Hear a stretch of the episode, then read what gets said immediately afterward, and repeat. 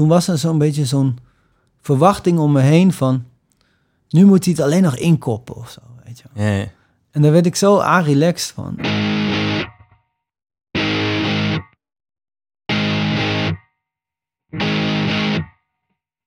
Welkom bij Geluidsdruk, je favoriete podcast door, Muzikanten. voor, Muzikanten. met, Muzikanten. maar ook. Voor niet-muzikanten. Ik ben Steven Collé En ik ben Daan van Aarden. en wij bespreken het wel en wee van het muzikantschap met Lucky Fons de derde. Over het aangaan van stress en depressies, de helende werking van muziek, het leven als popmuzikant en theatermaker en zijn nieuwe voorstelling Buiten de Lijnen. Geluidsdruk wordt mede mogelijk gemaakt door Schreven Muziekinstrumenten en Music Maker Magazine. We zijn eh, in Amsterdam. Bij Lucky. Yes. Lucky Fons de derde. Precies. En eh, je hebt een eh, première gehad afgelopen vrijdag. Ja. ja. Ja, de première van mijn nieuwe show Buiten de Lijnen. Dus ik heb nu een beetje een soort van eh post-eindexamengevoel of zo. Kijk, Hm. dit is mijn nieuwe show heeft ook allemaal nieuwe liedjes, nieuw werk. ehm, dus, dus alles is nieuw. Dit is allemaal nog niet opgenomen eh, ook. Ehm, dus het is echt letterlijk allemaal anderhalf uur nieuw materiaal. En dit is, dat ik doe maar eens in de drie jaar een show die helemaal, die echt volledig nieuw is. Dus zo'n première is zeg maar best wel een van de spannendste momenten die ik eh, kan hebben. Dus vorige week was heel spannend. Heel spannend. Ik heb ook echt weer heel veel stress gehad om maar gelijk eh, naar het eh, onderwerp van jullie podcast te gaan Ja. en zo. Maar vorige week was het toch weer vrij heftig. Maar de première ging heel goed. En ik ben nu gewoon eh, vrij ontspannen. Want hoe uitzicht dat dan? Nou ja, dat is dan. ge- de- eh, vroeger kreeg ik spanning van dingen en dan, en dan werd spanning en stress snel een soort, een soort depressiviteit en ook een gevoel dat je denkt van ik kan het niet. En, en nu is het gewoon. Ik heb het wel zo leren controleren dat het nu gewoon, hele, gewoon een soort banale stress is. Dat je gewoon alleen maar denkt van oh. Hm. En vaak ook heb ik nu wel dat het merk dat het in andere dingen dan... eh, dat het een soort, soort bliksemafleider technieken of zo zijn in de plek bijvoorbeeld gekomen. Bijvoorbeeld mijn telefoon was eh, stuk gegaan vorige week. Hm. En nou ja, te- je telefoon stuk gaan is echt... Dat is echt heel erg, hè? Dan Mhm. het is ongelooflijk hoe erg... Je schaamt je bijna hoe erg... Hoe, Ja. ja, hoe, hoe, hoe je jezelf in één keer gewoon mank voelt of zo. Dat je denkt van, ah, en wat nu? En je denkt ook dat alles in de soep loopt. Wat helemaal niet zo is. Je kan best eh, een paar, da paar wat dagen zonder een mobiele telefoon. Maar toch denk je echt, ah, je wordt geconfronteerd met je verslaving aan het ding. Want elke tien minuten denk je, ah, waar is mijn telefoon? Oh nee, die is stuk. Hm. En, dus daar heb ik heel veel over lopen stressen. Maar dat was ook een soort bliksemafleider. Dat Alle stress die ik had voor de show, die heb ik allemaal in de telefoon gestopt. Tegen de tijd dat ik op het podium stond, op première, dacht ik echt van... hè, hè, eindelijk even rustig op het podium. Hier heb ik mijn telefoon niet nodig. ja, nee, ja, maar dat ik dacht eindelijk even geen gezeik met al die telefoons. Hmm. Ja. Dat is heel curieus eigenlijk. Eh, ik kan heel veel stress hebben over muziek zelf. Eh, maar de- het moment van muziek maken zelf op het podium staan... Hmm. is juist voor mij vaak het tegenovergestelde van stress. Ja. Op het podium eh, ben ik juist... eh, het podium is juist een van die weinige plekken... waar ik me eigenlijk vaak eh, volledig ontspannen voel. Ja. Dat hebben wel meer muzikanten. Dat juist, Ja. dat, is gek eigenlijk. Want het, het werk zelf kan veel stress en angst met zich meebrengen. En nou, bijna alle muzikanten die ik ken... lijden ook wel overmatig aan ja, angsten, depressie, eh, stress. Maar ehm, het podium zelf is vaak eh, voor veel muzikanten juist een ontspannende plek. Mhm. Voor mij is het podium ook echt wel een rustige plek. Ik, bedoel, ik kan best wel een wilde show maken, een rondspringen of zo, maar Hm. Ehm, mm, eigenlijk is het een kalme plek waar ik erg geconcentreerd ben en waar ook eh, in theaters ook, waar, waarbij de, wat er gebeurt is eigenlijk redelijk onder controle. Is het van tevoren dan ook zo? Voordat je opgaat? Of heb je dan nog wel eh, Nee, stress? dan ben ik echt, eh, echt heel gespannen. Hm. Maar meestal, kijk, stress kan ook de vorm van opwinding op een gegeven moment aannemen. Dat je denkt van, oh, weet je wel, zo van, dat je het Hmm. op een gegeven moment wil of zo. De- het is gek, maar de gevoelens van ehm, opwinding, hè, dat je van, ik mag ergens heen. Eh, eh, ik mag iets gaan doen waar ik zin in heb. Dit, dit lijkt heel erg op stress. Maar het is een fijn gevoel. En stress is een, Hm. is een onprettig gevoel. Maar toch lijken die op elkaar. Weet je nog dat je als kind of zo zenuwachtig kon zijn voordat je naar de Efteling ging? Of Ja. dat, of dat Ja. Sinterklaas kwam? Of, of, Of je- naar, naar een of je- concert gaan van iemand anders. ja, of je Eh, verjaardag of zo. Dan heb je een soort, op, soort opwinding die soort, ook bijna een soort van... die zo heftig kan zijn dat het onprettig kan zijn. Als Hmm. stress eigenlijk. Dus dat, dat, is, dat vind ik altijd een beetje gek. Maar je kan het dus ook een beetje ombuigen. Dat probeer ik nu dan. Dus ik had echt voor mijn show eh, gezegd... Ja, ik was echt heel zenuwachtig. En, maar ik had tegen mezelf gezegd van... Weet je, ga nou gewoon proberen van te genieten... Hm. En je had ook in een of ander kutkantoor kunnen zitten. Mhm. Weet je wel, dat je ook denkt... Soms kan ik dan echt zo ehm, denken van... Ik heb er stress over omdat ik het belangrijk vind. Maar ik, ik, ik, aan, ik vind het ook... eh, om, omdat ik zo belangrijk... In, in- ik vind het ook zo belangrijk omdat het mijn passie is. Mhm. En Hm. eigenlijk ben ik heel, heel gezegend dat ik zo druk bezig kan zijn met mijn eigen passie. Eh, wil- ik bedoel, hoeveel mensen kunnen dat nou zeggen? En dus dan probeer ik het een beetje om te buigen en dan ga ik zo, eh, ja, van die technieken. eh, weet je, de, de, de, eh, de Stoïcijnse filosofen die hadden al van die omdenktechnieken. Dat die zei van je moet jezelf gewoon inbeelden dat het allemaal nog vreselijker is. Ja. Dus weet je, als jij podiumangst hebt of zo, dan moet je gewoon gaan zitten en dan gaan denken: oké, stel je voor dat ik een kantoormedewerker was, met een of andere kutbaan op een of ander rottig kantoor. En ik had gewoon angst voor mijn collega, omdat hij mij de hele dag loopt te boeien of zo. Weet je? Hmm. omdat het een pestkop is, of omdat hij mij onzeker, onzeker maakt, of, of hij is gewoon een vervelende rotzak of zo. En dan ga je dan echt zo inbeelden van dat je dat bent. En dat is dan die stoïcijnse techniek, zeg maar. En dan, en dan daarna denk je weer van, oh, gelukkig, ik hoef eigenlijk, ja, ik hoef eigenlijk alleen liedjes te maken en een beetje te zingen en te springen. En het ook, ehm, voor de mensen in de zaal is het helemaal niet zo stressvol. Die gaan gewoon een avondje uit, weet je wel. Ja. En dan denk ik ook van, ja, zelfs al verpest ik het helemaal, en dan zal ik me wel echt rot voelen of zo. Maar dan nog, ja, is er ook weer geen man overboord of zo, weet je. Eigenlijk Nee. is het, het zou eigenlijk, gek hè, op papier zou het de meest chille baan ooit moeten zijn. Ja.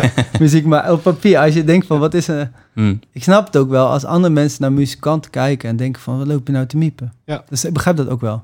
Ja. Ik heb je ook eh, technieken ontwikkeld om, om je daar beter op voor te bereiden? Of bijvoorbeeld vaker te repeteren? Of echt Ja. praktische dingen? Ja, ja, zeker ja, zeker ja. Ik, nou kijk, het is zo, ehm, als ik een beetje achtergrond mag geven, ik heb best wel een heftige ehm, geschiedenis van met, weet je, mijn psychische gezondheid is op bepaalde momenten in mijn nu 15 jaar durende carrière best wel is ook wel eens echt heel slecht geweest. En ehm, ik eh, moet als het ware allerlei technieken toepassen. Eh, of in ieder geval, ik moet fit blijven. Ik moet mentaal, zoals je je lichaam fit houdt. Hè, om, om- dat is een continu proces, eigenlijk een, een levenswijze. Dat is niet iets wat je één keer doet en dan is het goed. Hm. Je moet dat bijhouden. Eh, zo moet ik dat ook doen men- mentaal. Ik moet de hele tijd, ik moet zorgen dat ik mentaal fit ben. En daar heb ik allemaal soort van praktische eh, tactieken en technieken voor. Als je, ja, als ik een voorbeeld geef, ehm, ik, ehm, ik probeer stress te vermijden door gewoon met mijn agenda ehm, streng te zijn. Dus dingen die niet erg belangrijk zijn, doe ik gewoon niet. En eh, ook al zijn er redenen om, goede redenen om het wel te doen. Als iemand, weet je wel, soms wil je aardig zijn, hè, leuk iemand vraag je, kan je dit doen voor je? En dan kan je gewoon, dan zeg ik gewoon van, ja, nee, ik ga het gewoon niet doen, want ik moet mijn agenda gewoon niet vol hebben, want dan krijg ik stress. En als ik stress krijg, dan, krijg, dan voel ik me rottig. Ja. Dus het spijt me, maar ik stel jou liever nu teleur dan dat ik eh, straks in de stress kom. Eh, dus dat is een soort onderhandeling. Want je wil natuurlijk eh, het liefst gewoon alles wat leuk is doen. Maar dat kan dan niet.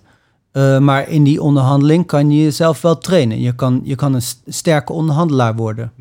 Als een soort advocaat van je, van, van je eigen mentale gezondheid in de toekomst. Snap je? Ja. Dus je moet zelfverdediging. Ehm, andere dingen zijn dat ik ehm, eh, op tijd begin. Ik merk heel erg dat stress wel bij mij altijd voorkomt als het gaat uit tijdsdingen. Tijdsnood is voor mij, ik denk voor veel mensen, een bron van stress. Hm. Eh, je hebt natuurlijk andere bronnen ook. Hè. Mensen kunnen existentieel nood zijn, artistieke nood. Hè. Dat je denkt van doe ik wel de juiste muziek en, en wat doe ik eigenlijk met mijn leven of zo. Maar bij mij is het heel vaak echt een banale kwestie van ik, ik heb te weinig tijd om voor te bereiden of zo. Dat is echt een iets wat voor mij, waar ik heel onrustig kan van worden.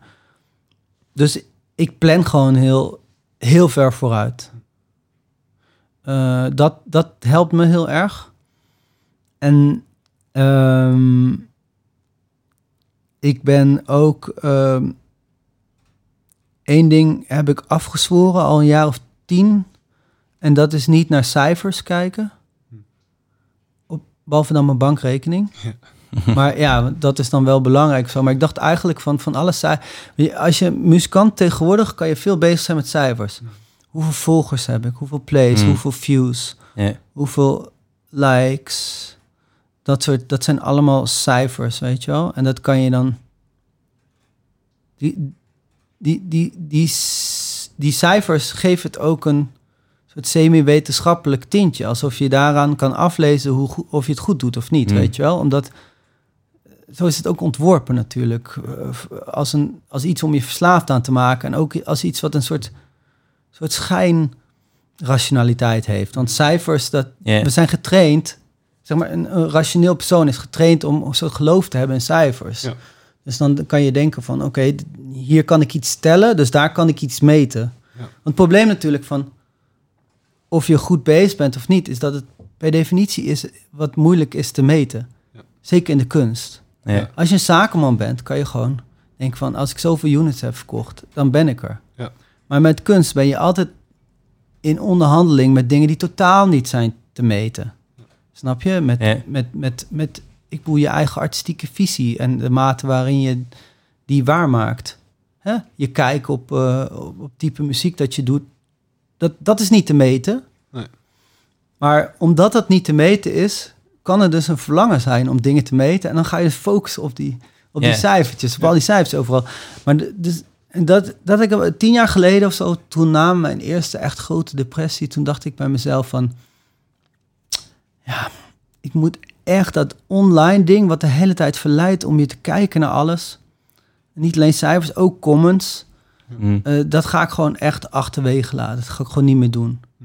Dus niet meer denken. En, en, en dus daar kijk ik nooit naar. Nee. Ik, ki- ik vraag ook niet hoeveel kaarten ik verkocht heb. Ik zie het wel als ik eh, aankom.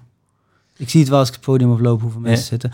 En dat, ge- dat heeft mij heel veel stressverlichting gegeven. En ook, ja, dat is misschien nog op een soort ander niveau. Dus comments, maar ook gewoon complimenten en, en kritiek of zo. Het klinkt gek of zo, maar ik, ik, ik, ik heb ook een beetje dat ik niet echt naar kritiek luister. Hmm. Hm. Maar ook uit een soort zelfverdediging. Hm. En complimenten wel. Nee, ook niet. Oké. Nee, nou ja, een beetje wel complimenten, maar ook met mate. Ook met mate. Want het probleem natuurlijk is van als je complimenten serieus neemt, dan moet je kritiek ook serieus nemen. Want het zijn een soort dezelfde dingen met een Ja. ander kantje. Dus het beeld ook niet... eh, Ja, en dat zie, het probleem is dus ook dat dat zie je vaak van mensen. Als ze te veel kritiek krijgen, dan gaan ze helemaal klappen ze helemaal dicht. En als ze te veel complimenten krijgen, dan gaan ze in één keer naar zijn schoenen lopen, weet je. Dus ben je zo altijd altijd fucked. Ja. Snap je? Ja, Het balans, dus eigenlijk- houden. Ja, en, en ik dacht gewoon op een gegeven moment van... Ik, eh, als ik te veel naar kritiek luister, dan, dan word ik onzeker van... en het gaat me ook afleiden van mijn eigen visie. En ik ben toch... Elke serieuze kunstenaar is toch zijn eigen grootste criticus. Ja. hm. Snap je? Als je zelfvertrouwen hebt in jezelf als artiest, muzikant of kunstenaar, dan moet je ook gewoon erkennen dat je jezelf echt, dat je echt wel genoeg zelfkritiek hebt. En dat je eigenlijk andermans kritiek eigenlijk niet nodig hebt. Nee. En dan heb ik het gewoon over random mensen die zeggen van ja, ik vind het een beetje eh, niet over natuurlijk eh, je, de mensen die in je artistieke cirkel je steunen, Hmm. zoals een, een producer of zo, waarmee je, snap je? Want dat is, dat is niet kritiek, dat is feedback ook. Ja. Dat is iets anders. Ja. Hè, of je bandleden of zo, weet je wel. Dat, dat gaat niet om.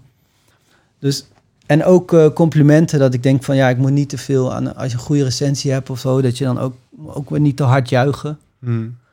Ja, dat klinkt een beetje alsof ik dan een soort robot of zo ben, of een eh, ook een beetje kill misschien.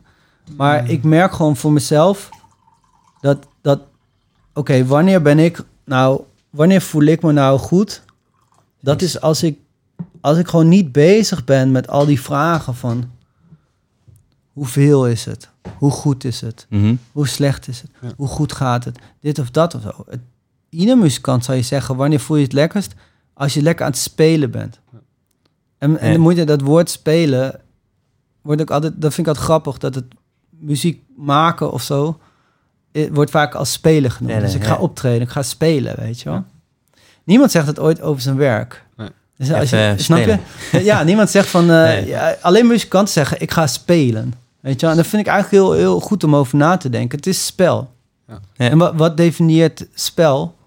Dat, dat, dat de, de, de regels ehm, waarin iets goed gaat of niet gaat, dat het binnen die eigen wereld bestaat. Dat het niet een soort van wereldsregels. Een spel wordt gedefinieerd doordat het een soort, ja, een soort tijdelijke constellatie is Ja. van een set regels. En daarbinnen kan en die regels kan je zelf maken. Je kan zelf zeggen, dit spel gaan we spelen. En dus, dus ik snap je, dus ik probeer er ook een soort van filosofisch over na te denken. Over van hoe verhoud ik mij tot de muziek? Wat vind ik echt belangrijk? En op die manier, en ik weet dat als ik, als ik dat voor mezelf helder heb, van wat ik echt belangrijk vind, en ik kan me daaraan toe, toe, toewijden, dan voel ik me gewoon prettig. En dan heb ik ook minder stress.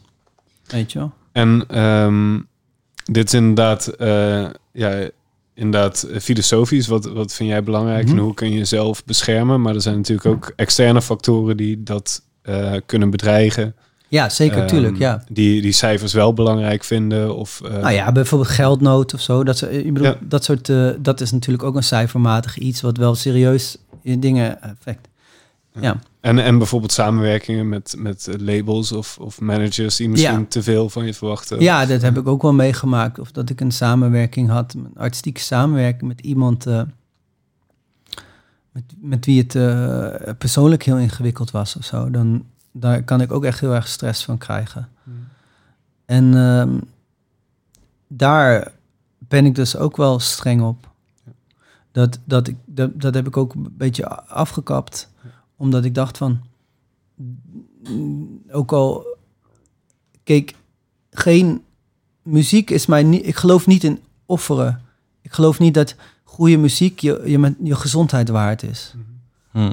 Ik, ik geloof niet dat dat nodig zou moeten zijn. Ik ga niet zeggen. te- als, als ik bijvoorbeeld iemand een lul vind en ik voel me niet relaxed met die persoon, maar ik weet van tevoren dat wij iets ongelooflijk zouden maken, zou ik het nog niet doen. Nee. Hm. Omdat ik denk van dan, ja, dan is het jammer dan van het ongelooflijke. Maar ja, ik, ben, ik leef maar één keer en ik ben Ja. hier ook gewoon om een fijn leven te hebben. Ja. En eh, dat is wel eens gebeurd hoor. Dat ik gewoon dacht van ik, ik trek dit niet. Ehm, en eh, ja, ik denk dat het heel belangrijk is voor jezelf op een rijtje te hebben. Je gebruikt net het woord filosofisch. Maar het is eigenlijk misschien nog simpeler of zo. Misschien praat ik er, kom je, kom je dan in filosofische termen. Maar misschien is het meer gewoon dat je. Ik denk dat het belangrijk is dat je voor jezelf weet wat je nou echt belangrijk vindt. Wat je nou in feite komt doen. Kijk, je kan altijd als muzikant teruggaan naar de vraag van... waarom ben ik eigenlijk met muziek bezig? Hm. Waarom ben ik ermee begonnen? Is, is het nog dezelfde reden? Of, of eh, zijn de redenen veranderd? Eh, wat, wat vind ik een goede reden om het te doen? Ik vind het ook heel gezond als afvra- muzikanten zich afvragen of ze, of ze zouden moeten stoppen. Want dan, dan, dan dwing je jezelf om na te denken over of het een goed Hmm. eh, een goed idee is. Waar sta je? Ja, ja, waar sta je, weet je Ja. wel? Want het is ook... Je ziet wel bij muzikanten vaak dat ze dan... hebben ze best wel geknokt om, om de muziek zo'n centrale plek in hun leven te hebben. En vervolgens wordt het ingewikkeld hè, door praktische redenen, psychische redenen. En dan, dan, dan voelen ze zich eigenlijk alsof ze zichzelf verdoemd hebben. Alsof ze iets gewenst, gestraft worden voor hun wens of zo, weet je wel. En dan, en dan durven ze niet meer een stap terug te zetten. Maar ehm, ja, het is eigenlijk wel goed om, om gewoon te overwegen, om gewoon bij alles af te vragen van wat, wat doe ik nou eigenlijk? Ja. Gewoon een stap terug te nemen en zo, wat doe ik nou eigenlijk? Wat vind ik belangrijk? Wat, wat, wat, uiteindelijk moet je gewoon afvragen, wat de fuck doe ik met mijn leven? Ja. Wat wil ik met mijn leven? Weet je? Gewoon altijd, dat is volgens mij echt goed, altijd even terugdenken. En dan zijn de Ja, consequenties je- die daaraan hangen ook ehm, te verklaren of te... Ja, Ja, Goed- te behappen te in ieder geval. Ja, te, te behappen. En dan kan je ook een beslissing nemen. Want dan kan je... Eh, eh, sorry. Nee, ga je gang. Je had het net over eh, die, die psychische klachten, eh, depressie. Ehm, Toen je vijf jaar bezig was of zo in de muziek, Ja. ehm, was dat een wezenlijke invloed daarop? Wat? Die, je, je psychische problemen die je had, was dat gerelateerd aan de muziek eh, Nee, want, carrière? Of? nee, nee, want ik, ik, ik heb... Dat is al gaande vanaf mijn tienertijd. En ik ben eigenlijk pas muzikant dat ik echt... Ik ben pas op mijn 25ste echt... eh, dat muziek ook mijn werk werd. Of, weet je wel, dat ik vaker ging, dat ik ging optreden en zo. En ik heb eigenlijk ook in mijn studententijd eh, ook wel echt veel last gehad van depressies. En ook, het komt ook in mijn familie voor en die hebben allemaal ander werk ook. Dus Ja. ik, ik geloof ook niet zozeer in die connectie dat het nou, dat, dat muziek dat oproept of zo. Ja, dat, dat inderdaad. eh, Ja, ja dat je, dat je het ehm, forceert. Wat wel denk ik vaak... eh, ik denk dat die manier van denken over wat is de relatie tussen muziek en psychische problematiek... die is echt heel... Die is, die, die- dat, dat is een soort van donkere wolk... Die, Hmm. waar, waarbij het moeilijk zien is, omdat, omdat er, er is veel eh, romantische verhalen omheen. Hè? Dus we hebben het idee bijvoorbeeld van, van het offer. Dus iemand die lijdt voor de kunst. Wat denk ik een heel diep cultureel ingebed verhaal is. Ik bedoel, dat is al, weet je wel, je, je, je groeit op met het idee van Jezus Christus. Dat, wat is, die heeft zich opgeofferd. Ja. Dat is het hoogste wat je kan doen eigenlijk. Je lichaam en je geest geven, als het ware. En als je denkt aan Kurt Cobain of, of, of aan of aan Amy Winehouse of zo, als je die documentaire ziet over hun, die vertellen hetzelfde verhaal. Die zeggen eigenlijk van dit is een soort God en die heeft eigenlijk zichzelf geofferd voor ons, voor de schoonheid. En eh, ja, dat vind ik een heel eh, idioot verhaal. Ik denk niet dat het zo is. Klopt ook niet helemaal. Want als je bijvoorbeeld een Kurt Cobain biografie leest, dan lees je ook wat voor een ellendig leven hij had als Ja. gewoon opgegroeid in een onveilige, emotioneel onveilige omgeving. Het verhaal van Mhm. elke zelfmoordenaar. Ja. Snap je? En, en dus dat heeft eigenlijk los van de muziek. En dan is er ook nog eens dat ik denk van, je hebt natu- het is natuurlijk wel zo dat muzikanten veel meer dan een andere beroepsgroep lijden aan eh psychische problematiek. Oké, hoe kan dat dan? Ehm, dat heeft denk ik ook deels te maken met eh, de aard van het werk. ja, Omdat het gewoon heel onregelmatig is. onzeker. Onzeker, onveilig, financieel onveilig. Eh, dat is stressvol. Mm. Het is ook, je, je mengt je werk ook met je diepste gevoelens. Ja. Dat doet elke muzikant. Nou, dat is ook gewoon gevaarlijk, weet je, want je connect dan dingen aan elkaar. Dan connect je je bankrekening met je zelfbeeld op bepaalde, op, Ja. ik weet niet precies hoe, maar die Wordt dingen zijn in één keer zitten die allemaal in dezelfde muziek. Ja, ja, Ja. nou, dat is natuurlijk gevaarlijk. ja. Weet je wel, dat is, dat is en, en, en je, ja, je bent natuurlijk sowieso al een gevoelige persoon, anders lukt het überhaupt niet om muziek te maken. Je moet, snap je, als je gewoon een, gewoon een kille gast zonder in emoties bent, dan ga je ook geen muziek maken, überhaupt niet. Dan heb je denk ik niet zoveel interesse in muziek of niet zoveel liefde als nodig. En ehm, dan heb je ook nog het verhaal dat, wat dus ook vaak gebeurt bij muzikanten, is dat mensen zijn dan hun hele leven, hebben al een beetje die neiging tot depressie. Hè? Voor wat voor reden dan ook. En misschien zijn ze genetisch eh, een beetje, hebben ze aanleg. Hm. Zijn gewoon een beetje overgevoelig. ehm, weet je, of moeilijke, moeilijke jeugd gehad. Of, of moeilijke relatie met de vader. Weet ik. Alle clichés die tot de depressie kunnen leiden. Of overmatige stress. Weet je wel, whatever. En die mensen die... De meeste muzikanten zijn hun hele leven al geobsedeerd met muziek. En muziek is voor hun iets moois, iets prachtigs. Hè? Iets, maar ook altijd, dan willen ze, dat is zo mooi dat ze zelf daarbij willen horen. Dat ze zelf gaan ze instrument leren en dan willen ze zelf, en dan horen ze er op een gegeven moment bij. En denken ze, yes, dit is die wereld, hier voel ik me fijn. Op het podium, ik ben met mijn maten muziek aan het maken, ik krijg aandacht en zo. Eindelijk.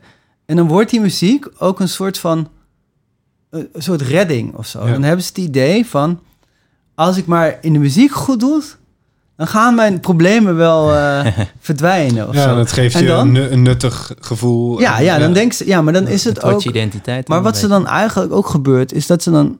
Dat, dan, dat is bij mij ook gebeurd. En bijna bij iedereen die dan op een gegeven moment een bepaalde mate van succes hebben. Dan denk je heel lang eigenlijk onbewust van als ik maar succes heb. Als ik, de muziek, als ik mooie muziek maak en iedereen houdt van me en ik hou van mijn eigen muziek. Dan is, is alles. eh, in, dan, dan is het Hosanna. Dan heb, ik, dan heb ik al die mentale shit uitgespeeld of zo. beetje- Hm. En op het moment dat dat gebeurt, op het moment dat dan, dan, dan zijn ze helemaal blij. Ze denken van, yes, eindelijk, nu eindelijk, nu heb ik een cool leven en zo. En dan een maand later denken ze van, wacht even. Ik heb nu op Lowlands gestaan, maar ik heb nog steeds dat depressieve stemmetje of zo, weet je wel. Ik heb nog steeds, in één keer vind ik het toch moeilijk om mijn bed uit te komen. Wow.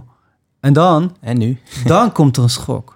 Ik denk dat, dat dat bij echt veel muzikanten voorkomt. Dat ze, dat ze, dat ze denken dat de, mu- de muziek het ook gaat oplossen of zo. Ja. Maar dat is ook niet zo. Dat is, en dat, en ik denk ook echt dat dat bij, bij, Kurt Cobain of zo een soort van... eh, ik denk vaak na over Kurt Cobain, omdat hij natuurlijk... Ja, en natuurlijk het, zo'n fantastische muzikant was. En ook wel een be- beetje, ja... Enerzijds een soort, soort halfgod en anderzijds ook wel een beetje relateerbaar persoon. En eh, waar het natuurlijk slecht mee af is gelopen. En het is ook voor mijn generatie een beetje de, het summum van een... eh, ja, een- de, de, de artiest, de zelfmoordenaar, zeg maar. Hm. En, en ik. eh, eh, en, maar bij hem denk ik ook dat hij dat ook overkomen was. Dat hij, dat hij in één keer wakker werd en denkt van nu heb ik alle succes van de wereld. En eh, ik ben nog steeds niet. eh, ik ben nog steeds niet eh, genezen. Nee. Snap je? En dat is bij mij ook gebeurd, denk ik. Dat ik, ook, dat ik ook op een gegeven moment denk. Want je ziet ook vaak dat de echte crisis voor muzikanten komt vaak niet zo lang na het eerste grote succes. Ja. Het komt nooit in de aanloop naar het succes. nee, dan ben je bezig. Ja, en dan, en dan heb je ook de hele tijd het idee van, oh, straks, straks komt het goed. Oké, als je hoopt dat het goed komt, dan, dan, ben je, dan heb je geen stress. Ja. Dan ben je niet depressief. Dus, dus ik denk dat, eh, ja, dat het, dat het denken over de relatie tussen crisis en, en muzikant zijn eh, ook wel wat nieuwe verhalen kan gebruiken. En het, eh, het, het fijne aan muziek maken en het, ja, het verlichtende aspect Ja, is er natuurlijk ook. Ja, dat is er ook. Ja, maar, Ja. maar ik wil meer zeggen. Ja, dat, tuurlijk. Ja, tu ja, tuurlijk. Dat is je hele leven. Dat is het geweldige aan muziek. En, en muziek is ook letterlijk helend. Ja. Dat geloof ik echt. Eh, zelf muziek maken is helend. Naar muziek luisteren is helend. Mm, goede muziek heelt. Maar ik denk niet dat je als muzikant eh, moet verwachten dat de muziek een soort magisch iets is dat alles goed gaat maken. Dat vind ik weer te romantisch. Dat, dat, dat, ik denk dat dat, ehm, als je dat gaat denken, dan Ja. loop je echt risico om teleurgesteld te worden. En dan heb je dus boven je gewone emotionele crisis nog een extra crisis van, oh mijn god, de oplossing werkt niet. Ja. En dat gebeurt bij veel eh, muzikanten hoor, denk ik. Ehm, je zit midden in een theatertour. Je bent net begonnen. Ja, Ehm, hoe zie je dat in verhouding tot eh het clubcircuit? Ehm, vind je dat toffer, fijner, Minder stress, meer stress. Dus wat, wat zijn de verschillen Nou, weer? Het grote verschil in theater is wel dat het publiek is anders. Want in een club heb je meestal echt fans. eh, die kennen je materiaal, die weten ook een beetje wat je gaat zingen. En in theater heb ik dus hele nieuwe shows. Dus, Hmm. dus, dus mensen, niemand weet wat ik ga zingen. En het publiek, er zit ook publiek dat gewoon komt omdat het publiek van dat theater is. Die denken gewoon, als cabaret, die kennen mij niet eens, maar die komen kijken naar cabaret. En die vinden mij dan best wel excentriek. Eh, maar vaak werkt het dan wel of zo. Maar het- de, ook dat is harder werken. Ja. Ik heb het gevoel... Vor, vorig jaar had ik een eh clubtour, tour, dus langs de, ja, de clubs van Nederland, weet je, Tivoli, eh Don Roosje, dat soort plekken. En dat voelde echt als een soort zegentocht. Ik dacht van, ik, ik ken deze nummers nu zo goed, het album is uit, dus die mensen kennen ook alle teksten. Dat ik echt dacht van, ik hoef alleen nog maar te zingen, weet je wel. Ja. Dus dat, is wel, dat was wel echt vrij ontspannen. En dan Ja. voelde ik me echt zo superster of zo. Maar nu heb ik gelijk weer van... oh, ik moet helemaal overnieuw beginnen. Ik moet mezelf totaal bewijzen. eh, Zowel aan mezelf als aan die mensen of zo. Dus voor mij is het theater is eigenlijk veel intenser. Is dat wel ook op een lekkere manier? Ja, heel lekker. Want kijk, alles is nieuw. Dus dit zijn ook de momenten Mm. waar ik gun om mezelf eh, te laten groeien. Om nieuwe dingen. Kijk, ik zou je zeggen, deze theatershow... Ik heb allemaal nieuwe instrumenten. Hè? Dus ik heb een... Ik, ben, ik speel normaal natuurlijk piano en gitaar. Maar ik heb nu ook een rare... ehm, ja, een soort, soort groovebox. Een soort drumcomputer. Zo'n Model Samples eh, ding van Electron. Eh, weet je wel, zo'n zo'n moeilijk techno-ding. En, en een, ik heb een Yamaha Reface DX. Dat is een beetje zo'n eh, kleine replica van, van zo'n jaren 80 synthesizer. En het is allemaal nieuw materiaal voor mij. En dat, moet ik dan helemaal, dat leer ik dan helemaal bespelen voor deze show. En dat vind ik eigenlijk heel leuk. En ik kan nieuwe liedjes zingen. Dat is ook natuurlijk te gek. Ja. Maar het enge is dat je niet kan terug... Ik wil ook altijd mezelf vernieuwen. En ik wil ook... Kijk, het leuke van het theaterpubliek is dat gaat wel echt zitten. En dan kijken... Zo van, kom maar met wat je te doen. Het heeft veel minder specifieke verwachtingen dan het clubpubliek. Eigenlijk er wordt dat gedaan over theaters alsof het een beetje eh, burgerlijke scene is of zo. Maar eigenlijk, een theaterpubliek is vaak heel open en heel erg, eh, die zijn overal toe bereid. Ik maak er zelfs een grapje over in mijn show, dat ik zeg van, ik mag hier in het theater praten. Dat hoef je in de club al niet te proberen, want dan, roepen, nee. dan roepen ze spelen. Ja. Ja. Snap je? Ja. En Ja. dus, dus je kan eigenlijk alles doen in het theater wat je wil. Dat vind ik gaaf. Ik kan, als ik wil, alleen maar zingen. Ik zou, als ik wil, alleen maar spreken. Ik zou, en de, de, dus voor mij persoonlijk is het theater een plek om te experimenteren. Ehm, en met nieuwe liedjes, nieuwe manieren van muziek maken, nieuwe onderwerpen. Dus dat is voor mij ook heel opwindend. Want dan heb ik tenminste het gevoel dat ik een beetje vooruit ga als artiest. En dan eh, speel je try-outs. En dan toch voor zo'n première sluipt die stress. Ja, erin. ja, het was vorige week echt, oh man. Viel me, ik viel me echt tegen van mezelf. Ik had echt weer een soort paniekaanval, weet je, dat je bijna niet meer kan denken. Ik was zo geobsedeerd met het feit dat mijn telefoon stuk was en dat er gerepareerd moest worden. Dat ik gewoon niet kon slapen en alleen maar daar moest denken. En ook allemaal van die, ja, van, weet je wel, je weet van die mindful technieken. dat- je moet je mediteren en een bodyscan en dat ze alles doen om rustig Mm. te worden, weet je. Ja, van die clichés, weet je. Wer- Werkt het dan voor Ja, je? Of, eh, werkt dat dan? Nou ja, het werkt wel een beetje, ja, maar je kan, het is niet echt een soort van makkelijk eh, ding. Nee. Eh Eh, want ja, uiteindelijk hielp is een nieuwe telefoon komen. Ik ben gewoon, Ja. ik ben gewoon als een soort malle naar de, naar de iPhone, naar de Apple winkel gegaan. Van, "Geef me wel een nieuwe telefoon, nu! Help. Ja, ben heel gestrest, ook kwam ik daar aan Ja. van. Ja. Maar ja, dat, dus dat hielp wel. En weet je wat nou echt het treurigste van allemaal is? Ik was dus al die dagen zo van shit, ik kan geen, dit is de week van mijn première, ik kan geen appjes ontvangen. Weet je wel, helemaal daarover getreurd. En, zo. En dan uiteindelijk gewoon naar die iPhone winkel gereisd en een nieuwe gekocht, alles ingesteld. En toen kwam, toen kregen die appjes weer binnen. En toen dacht ik één seconde echt zo, ah chill, oh gelukkig, ik ben weer een mens. Ik, kan weer, ik ben weer bereid, heel overdreven, weet je. Mhm. En toen, tien seconden na, dacht ik van... ah moet ik allemaal antwoorden? Had die kut, die kut. Zo erg, hè? Zo erg. Oh, Gewoon, what the fuck. Ja. Maar ja. Maar goed. ehm, ja, ik vind het theater dus ook wel leuk. En ik, ik, ik, ik denk ook, ik steeds meer... Vroeger dacht ik altijd, ik ben een soort parvenu in het theater. Dus iemand die een beetje komt kijken. Weet je de- Mm. ik denk altijd van mezelf, ik ben een soort kroegzanger... die dan een beetje omhoog is gevallen... en dan ook clubs mag spelen, weet je omdat hij ook een soort crossover heeft met poppubliek. En, nu, en dan ook nog een keer in theater of zo eh, mag komen... omdat die dan de Nederlandstalige goed is ook. Maar nu, ik denk nu, ik begin nu steeds wel meer...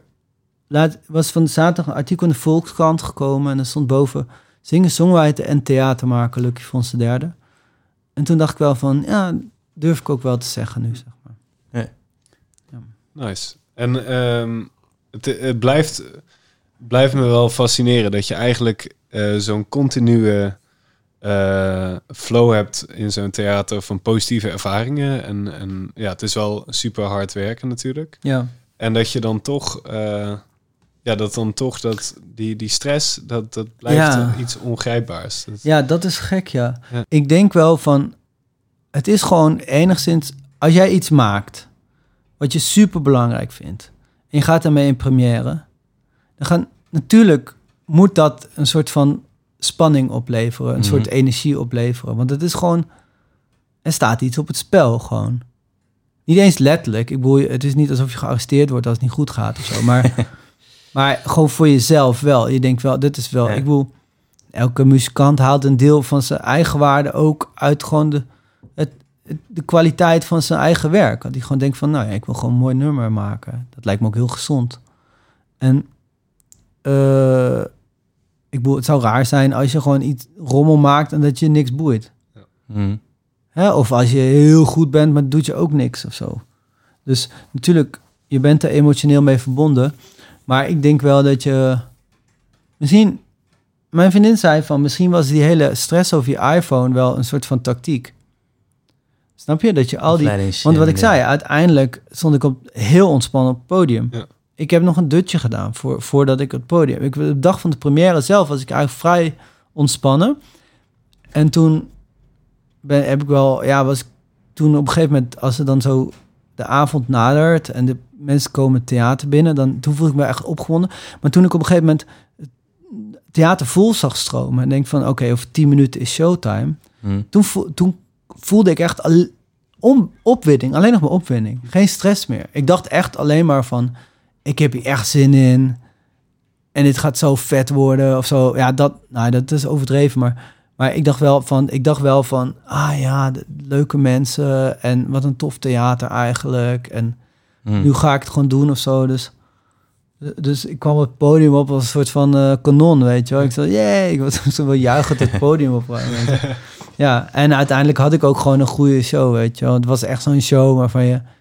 Ja, heb je ook wel eens meegemaakt. Dat je gewoon in de eerste drie noten voel je al van... Ik ga, dit gaat zo lekker worden. Mm. Toch, weet je Ja. wel? Dat je bijna jezelf moet temperen. Ja.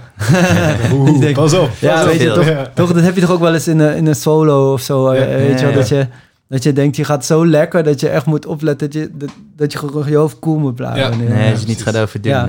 Dus dat was heel fijn. Maar ja, ik ben er ook wel eens aan onderdoor gegaan, eh, weet je wel. Echt aan de stress of zo. Ik weet nog dat Noorderslag in 2009, dat, dat, die aanloop daar naartoe.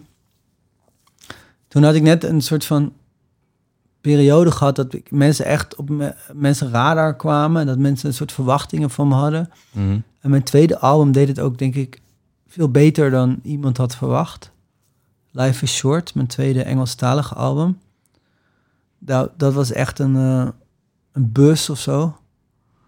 En toen kwam ik een beetje in de derde album. En toen, toen was er zo'n beetje zo'n verwachting om me heen van...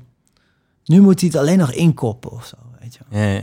En daar werd ik zo relaxed van. Ik dacht echt van... Ik dacht echt van, nu, zeg maar... Je kan soms spanning krijgen als alles, alles precies goed is of zo. Ja. Als je denkt van, alles is goed... Alleen ik kan het eigenlijk nog verpesten. Ja, ja. dat is heel relaxed, Dat weet is je eh, wel. geen fijne En- gedachte. ja, dat is helemaal niet fijn. Want, want ik ben dus ook, dat is het maffe. Ik merk dus als alles mis is om, om, me, om me heen, dan kan ik juist heel goed zijn. Juist. Dan kan ik juist, ik ben niet zo iemand die perfectionist in de zin van dat alles moet perfect zijn en dan kan ik goed zijn. Ik vind juist als alles rommelig is, dan, dan kan ik juist het goede ding zijn. ik, wil, ik had ook een try-out twee weken geleden en mijn, eh, ik weet niet wat gebeurde, maar mijn uh, praatmic werkte niet. Ik heb zo'n zo'n theatermicje op mijn wang dat ik gewoon kan spreken met het publiek. Nee. En die werkte niet.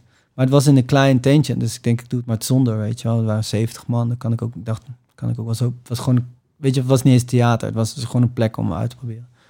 En, eh, toen, en toen heb ik gewoon die mic afgedaan. En gewoon, en dat is dan precies zo'n moment waar je buitenstaander van zou denken, daar zou iemand echt van in paniek raken. Maar dan Mm. ben ik juist op de ene manier denk ik dan van, ik ben, dan, dan ben ik ook heel mild met mezelf. En denk ik denk van, het kan gebeuren, ik ben ook maar een mens. En die mensen hier, het publiek zijn ook maar mensen, het zijn allemaal mensen om elkaar. En die komen hier om eh, entertainment te brengen. Nou, dat kan ik. Let's go. Snap je? Ja. heel, heel gek is dat. Terwijl, terwijl als alles dan zo perfect is of zo, dan kan ik helemaal zo, eh, eh, dan voel ik me een soort van rare. Ja, heel maf. Hoe ging Maar- het eh, met dat album dan? Was die druk niet druk om te presteren zo groot geworden dat je... Dat je Ja, nee, sloeg? dat, dat, is, dat is de keer dat ik echt voor mijn gevoel er onderdoor ben gegaan. Dat ik zo van. Dat ik zo het idee had dat ik iets moest doen. eh, wat heel fantastisch was of zo.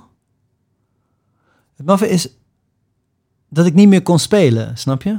Mhm. In, de, in de term waar we het net over hadden. Kijk, als je echt speelt, bezig bent met spel, dan ben je gewoon aan voor, voor je, dan doe je iets voor het plezier. En het is best wel iets ook wat je in het moment doet of zo. Terwijl als je echt aan het werk bent, dan denk je aan van, er moet straks iets fantastisch gebeuren of zo. En, nu, en ik ben nu daarmee bezig. En dan gebeurt het juist daarom niet. Dat is het paradoxale aan ambitie. Ja. Ambitie eh, is vaak hetgeen eh, wat in de weg staat van datgene dat wordt geambieerd. Snap je? Dat, dat is heel, heel raar eigenlijk. Dus hoe meer je dan iets wil, hoe moeilijker het is om te krijgen. Ja, je moet vooral een drijfveer hebben. Dat is wel belangrijk. Ja, je moet een, ja, je moet een drijfveer hebben, maar niet een soort van, maar niet dat, dat, dat obsessieve ding van ik moet, ik moet, ik moet. Nee. Een drijfveer is gewoon een soort bron van energie. Ja. Dat is niet ik moet, ik moet. Dat is gewoon iets wat, wat in je borrelt. Precies. En Want een, een, sterker nog, ik moet, ik moet is het tegenovergestelde van een drijfveer. Ja. Want dan is het net alsof je een soort slavendrijver bent en je bent je eigen koe en je, die koe loopt niet vooruit en je bent zelf aan het mappen. Ja, Ja. Snap je? Dat is niet een drijfveer. En een drijfveer is dat het gewoon op natuurlijke maakt. Dat je gewoon denkt, ik wil dit. Dat is niet ik moet. Dat is gewoon, Ja. ik heb hier zin in. En, en ehm, ja, eh, het maffe is toch als je... De, die drijfveer, daar moet je het zoeken inderdaad. Niet het idee van succes. Want als je zo denkt van, er is een bepaald succes dat dan in de toekomst behaald moet worden en dan zal het goed zijn of zo, dan kom je bijna altijd van een koude kermis thuis. Terwijl als iemand echt iets doet wat echt van zichzelf, van binnenuit, vanuit de drijfveer, van wat, wat al Mhm. een soort van een soort liefde die al in die persoon zit, dan, dan, dan gaat het altijd goed. Ja. En grappig is, de kwaliteit dan ook beter. Ja. Want eh, hoeveel dingen zie je wel niet, waarvan je denkt van het is wel goed, maar het, het loopt krom onder het, de wil om goed te zijn. Mhm. Terwijl heel vaak, als je dingen ziet die echt vet zijn, zijn het juist dingen die helemaal geen moeite doen om vet te zijn. Nee.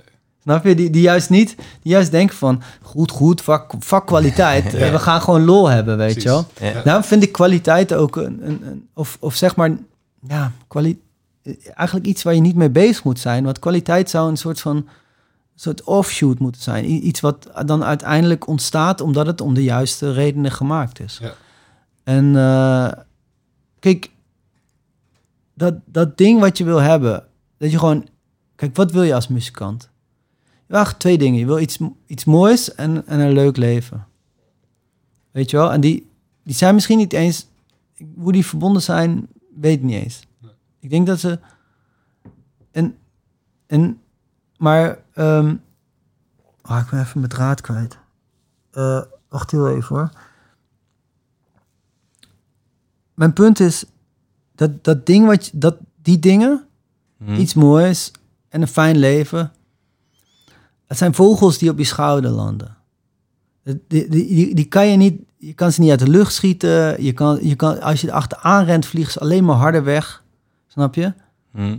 Het is gewoon als je gewoon chill, als je gewoon chill bent met waar je allemaal mee begon, dan, dan komen ze naar je toe. Zo, en, en, en dus dat is denk ik het belangrijkste. eh, om voor een muzikant, om mentaal gezond te zijn, is gewoon, denk ik gewoon, heel erg je pad laten bepalen door, door eh, dat, datgene wat je echt belangrijk vindt. Dat je in het leven, met betrekking tot de muziek en zo. En vaak zijn dat ook de dingen die al vanaf het begin aanwezig zijn. Want dat zijn vaak precies de dingen waar, waarom je begon. Hm. Dus je moet altijd bij jezelf zeggen, of afvragen van, wat, weet je, waarom ben ik eigenlijk muzikant? Waarom, ben, ik- waarom heb ik dit pad, waarom kies ik dit pad eigenlijk? Wil ik wel. Je moet je ook toestaan dat je iets, je mag iets anders kiezen. Mag ook. Overweeg het. Ja, Want dan word je misschien heel, worden misschien dingen duidelijk, weet je wel. en daar kunnen Mhm. dus ook Ja. verkeerde, verkeerde redenen zijn als je ja, denkt... Tuurlijk, eh, de- tuurlijk. Als jij erachter komt, eh, ja, als jij ja. erachter komt, eh, ik wil eigenlijk, eh, het gaat me eigenlijk om het applaus, want dan, dan pas ben ik gelukkig. Dan kan je misschien denken van, waarom heb je dat applaus nodig? Hm. Ik kan misschien, is misschien, kan je beter misschien wat energie steken in het denken van daarover, dan, dan in, in weer gewoon de tering werken om applaus te krijgen, weet je wel, Ja. en weer een burn-out krijgen. Ja. Eh, dus gewoon, ja, gewoon echt afvragen van, ehm, wat, weet je wel, wat, ja, wat, waarom? Is, die, is dat waarom misschien bijgesteld nadat jij die, die zware periode doormaakte? Ja, want ehm, ik, heb, ik, ik, ben, ik heb daarna mijn eerste Nederlandstalige album gemaakt. Met mijn vrienden. eh, Mark en Ro, die de felle kleuren speelden. Dus we waren toen een band. En ik begon dat album echt met niks. In de zin van... Ik, was zelf een beetje... Ik had zelf eh, depressie gehad, burn-out, alles. En ik wil. En ik dacht bij mezelf van ik. Ik, eh, ik wil gewoon nu een album maken met vrienden. En ik deed het ook Nederlandstalig, gewoon puur uit een soort opportunisme. Want ik dacht bij mezelf van, nou, dan krijg ik misschien daar een beetje aandacht voor. Want voor mijn gevoel had iedereen mij al afgeschreven. Dat is gewoon dacht van, ja, dat is weer zo'n singer-songwriter die het een beetje, die wel goed was, maar hij, hij, ja, hij heeft het niet gered helaas, omdat hij het niet aankon. En dat idee had ik, dat mensen dat van me dachten. Misschien was het ook een beetje zo op dat moment. Eh, want ik had echt... eh, ik heb heel veel in Amerika getoerd. Maar daar ben ik gewoon mee gestopt. Omdat ik dat gewoon mentaal niet aankon. Terwijl ik had wel alles in de stijgers... voor een eh, mooie soort van underground internationale singer-songwriter carrière. Ik stond op het punt om getekend te worden door eh Anti, label van eh, Tom Waits en zo. En eh hentai moet ik zeggen. Maar eh, dat is allemaal niet gebeurd. Ik had een label in New York, het is ook allemaal niet doorgegaan. En toen dacht ik, ik ga gewoon Nederland beginnen overnieuw. En ik ga gewoon lol maken met mijn vrienden. En ik had toen een soort gevoel, ik heb alles verloren, dus ik heb niks meer te verliezen. En dan ben je gewoon terug bij af. Iedereen weet, voor muzikanten is af eigenlijk fijne plek. Begin is een Mm. fijne plek. En mijn vrienden, Ro en Mark, die eh, hadden ook zo, voor hun, die zeiden gewoon, we spelen met je mee tot je beter bent. dat hebben ze ook gedaan, precies tot ik beter ben. Voor hun was het een, ja, zij zijn heel spiritueel als het om muziek gaat. Mm. Zij doen alleen maar, eh, zij, voor hun is muziek een, eh, een, een ja, hoe heet dat? Een, een, een zaak van eh, geneeskunde bijna. En eh, ze spelen nu trouwens bij Wimpy de Domino's, als je dat iets zegt. Google het. Eh, En anyway, ehm, toen door die plaat, dat was, stond dus eigenlijk weinig op het spel. Niemand verwachtte daar wat van. Maar er kwam in één keer een top 10 hit van. Ik heb een meisje. Die plaat was heel mooi geworden. En eh, in één keer vonden mensen dat allemaal helemaal te gek. En toen had ik natuurlijk, eh, was het hartstikke leuk allemaal. Want Ja. dan, Hm. dan heb je eigenlijk, dan is het gewoon zo spontaan. En achteraf bedenk je dan van ja, die plaat is juist zo goed. Omdat ik gewoon helemaal niks... Omdat, ik helemaal, omdat het niet krom loopt onder de drang om iets te zijn. Mm. Snap je? En dat had je in Het Amerika enige, wel. ja, het enige wat we deden... Het enige wat... wat nou ja, ik het idee van ik moet dingen bereiken. Ik moet dingen bereiken. Want ik denk ook van ja... ja. En dat vind ik wel tof ook gewoon... eh, we hebben het hele album ook als een soort van... De hoes is ook een honingraad eh, letter. Letters in de vorm van een honingraad. Maar de, in die honing... Dus de letter O's in hoe je honing maakt... Staat, Mhm. Zo heet het album, hoe je honing maakt. eh, zijn ook in de vorm van een honingraad. Maar het is een pil in een honing, honingraad.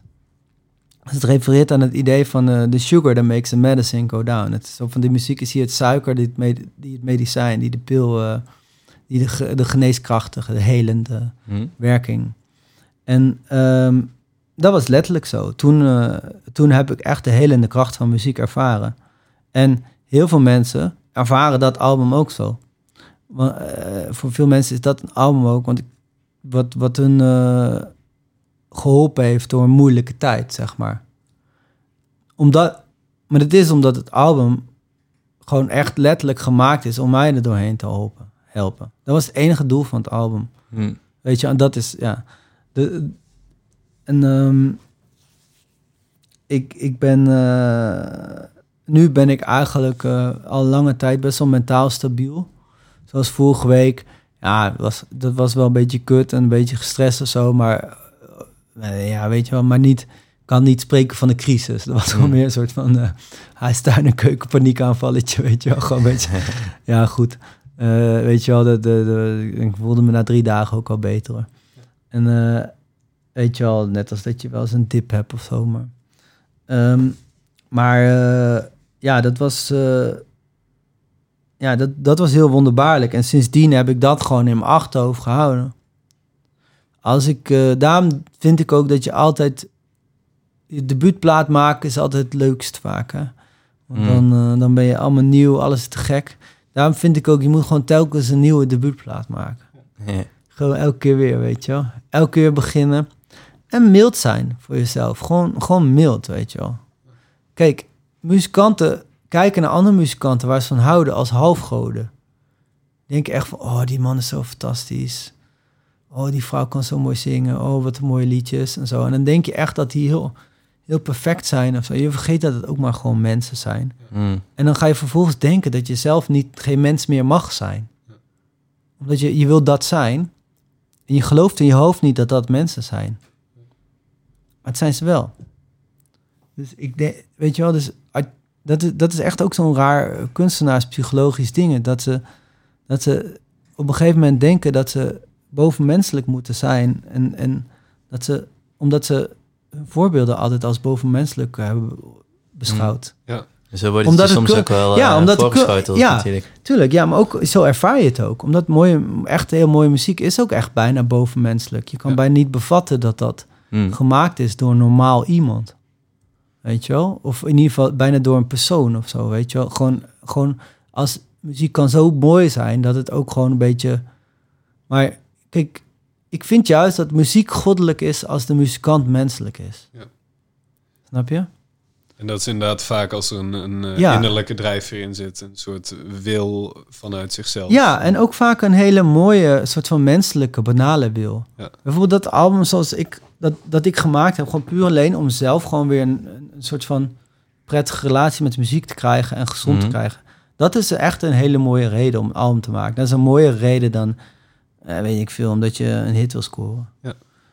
En eh, dus ik vind juist dat je die soort van die menselijkheid, die banaliteit, waar, waar, waar muzikanten zich altijd zo voor schamen, dat is juist where it's at.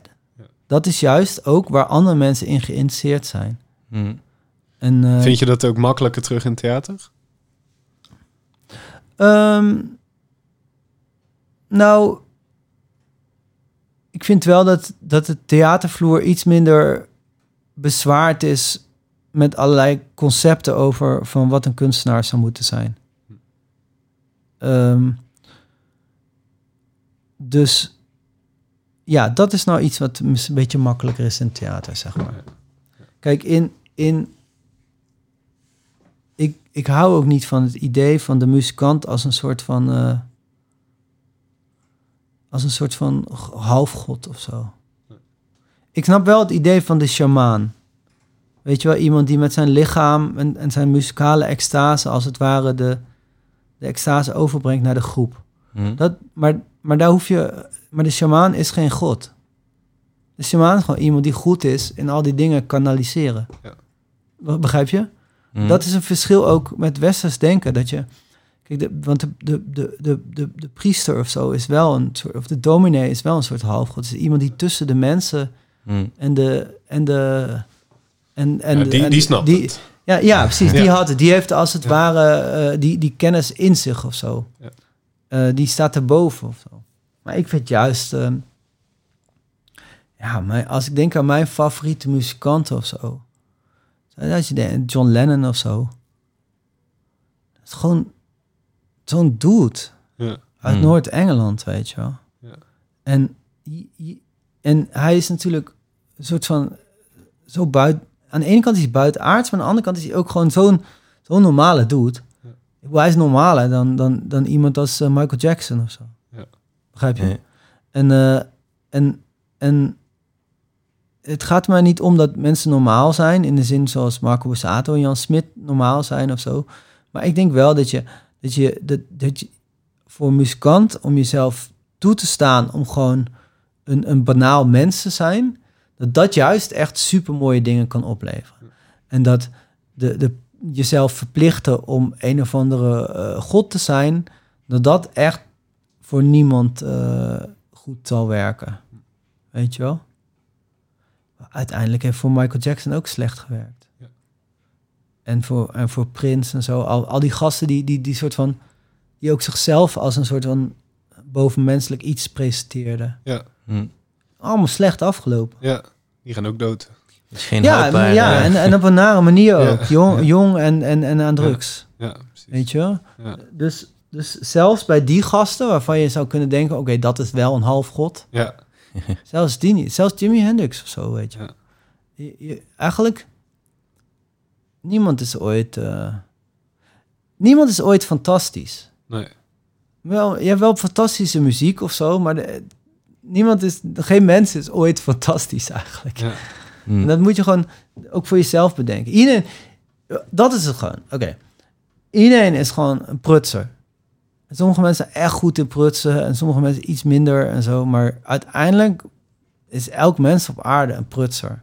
Daar moet je jezelf ook gewoon toestaan om een prutser te zijn. En niet jezelf gaan straffen met stress omdat je denkt dat je geen, eh, geen prutser mag zijn. Of zo. Nee, en als hetgene is waarin je eh, aan het prutsen bent, niet echt, eh, ja, dat het moeilijker blijkt dan, dan, ja, je kan wel talent hebben voor bepaalde stukjes en ergens wel heel goed in blijken en, Ja. en wel een hele mooie stem hebben bijvoorbeeld. En Ja. Dan helpt dat je wel, help je wel makkelijker verder. Ja. Ehm, Ja, dan wel Ja. zo. dat is wel, ja. Ja, maar ik bedoel, ja, waar het om gaat is er gewoon, kijk, uiteindelijk moet je alle stappen terug doen. En je denkt van, wat de fuck doe je nou in het leven? Ja. Wat wil je nou in het? Wat wil je nou met je leven? Je leeft waarschijnlijk maar een paar dingen weten we. Je leeft waarschijnlijk maar één keer. Je leeft waarschijnlijk niet voor eeuwig. Ehm, kan, er is zelfs een risico dat het morgen al is afgelopen. Dus dat, dat zijn allemaal echt van die ondraaglijke feiten die voor elk mens er zijn of Mm. zo. Ja. En ik vind dat je in het licht daarvan muziek moet maken. Ja. Snap je? Ja. Nou, En niet, dat, dat zijn de echte shit. Dat, dat, dat is de, dat dus niet je Insta- aantal Instagram-volgers. nee. Aantal volgers boeit ook niet. Boeit echt niet hoeveel mensen naar je show komen. Man. Ik zeg altijd, Jezus had 12 volgers. 12. Het gaat om de Ja. kwaliteit van je volgers. Mm. Yes. Niet de kwantiteit. Yes. Ja, dat lijkt me een mooie, mooie uitsmijter. Zeker. Ja, man. Ja. Hartstikke bedankt. ja, dankjewel, man. Thanks. Heel leuk. Van. Alright. Oh, mag ik nog even reclame maken? Zeker. Ik wil nog even reclame maken. Blijf even aan de lijn, mensen. Yes. Kijken. Uh, Lucky Fons de derde toert nu met zijn nieuwe theatershow Buiten de Lijnen door heel Nederland. Eh, wanneer komt dit online? Donderdag? Donderdag. Donderdag, Oh, ja. oké. Nou, eh, donderdag speel ik in eh Lindenberg Theater in Nijmegen. Nee, dat klopt niet. Zaterdag. Vrijdag, ja, je weet het. Ja. Vrijdag speel ik in het Lindenberg Theater in Nijmegen. Eh, de dag daarna in de Verkadefabriek in Den Bosch. En dan kom ik ook nog in maart en april eh, door heel Nederland, waaronder Wageningen, Almere, Austerlitz, Heerlen, Groningen, Leiden, Venlo, Utrecht, Den Haag, Houten, Maastricht, Enschede, Breda, Leusden, Alkmaar, Purmerend, Gouda en Amsterdam. Ja, kom een show zien buiten lijnen. Thanks man. Heb je mentale hulp nodig? Dan kun je contact opnemen met Stichting 113 via 0900 0113 en 113.nl.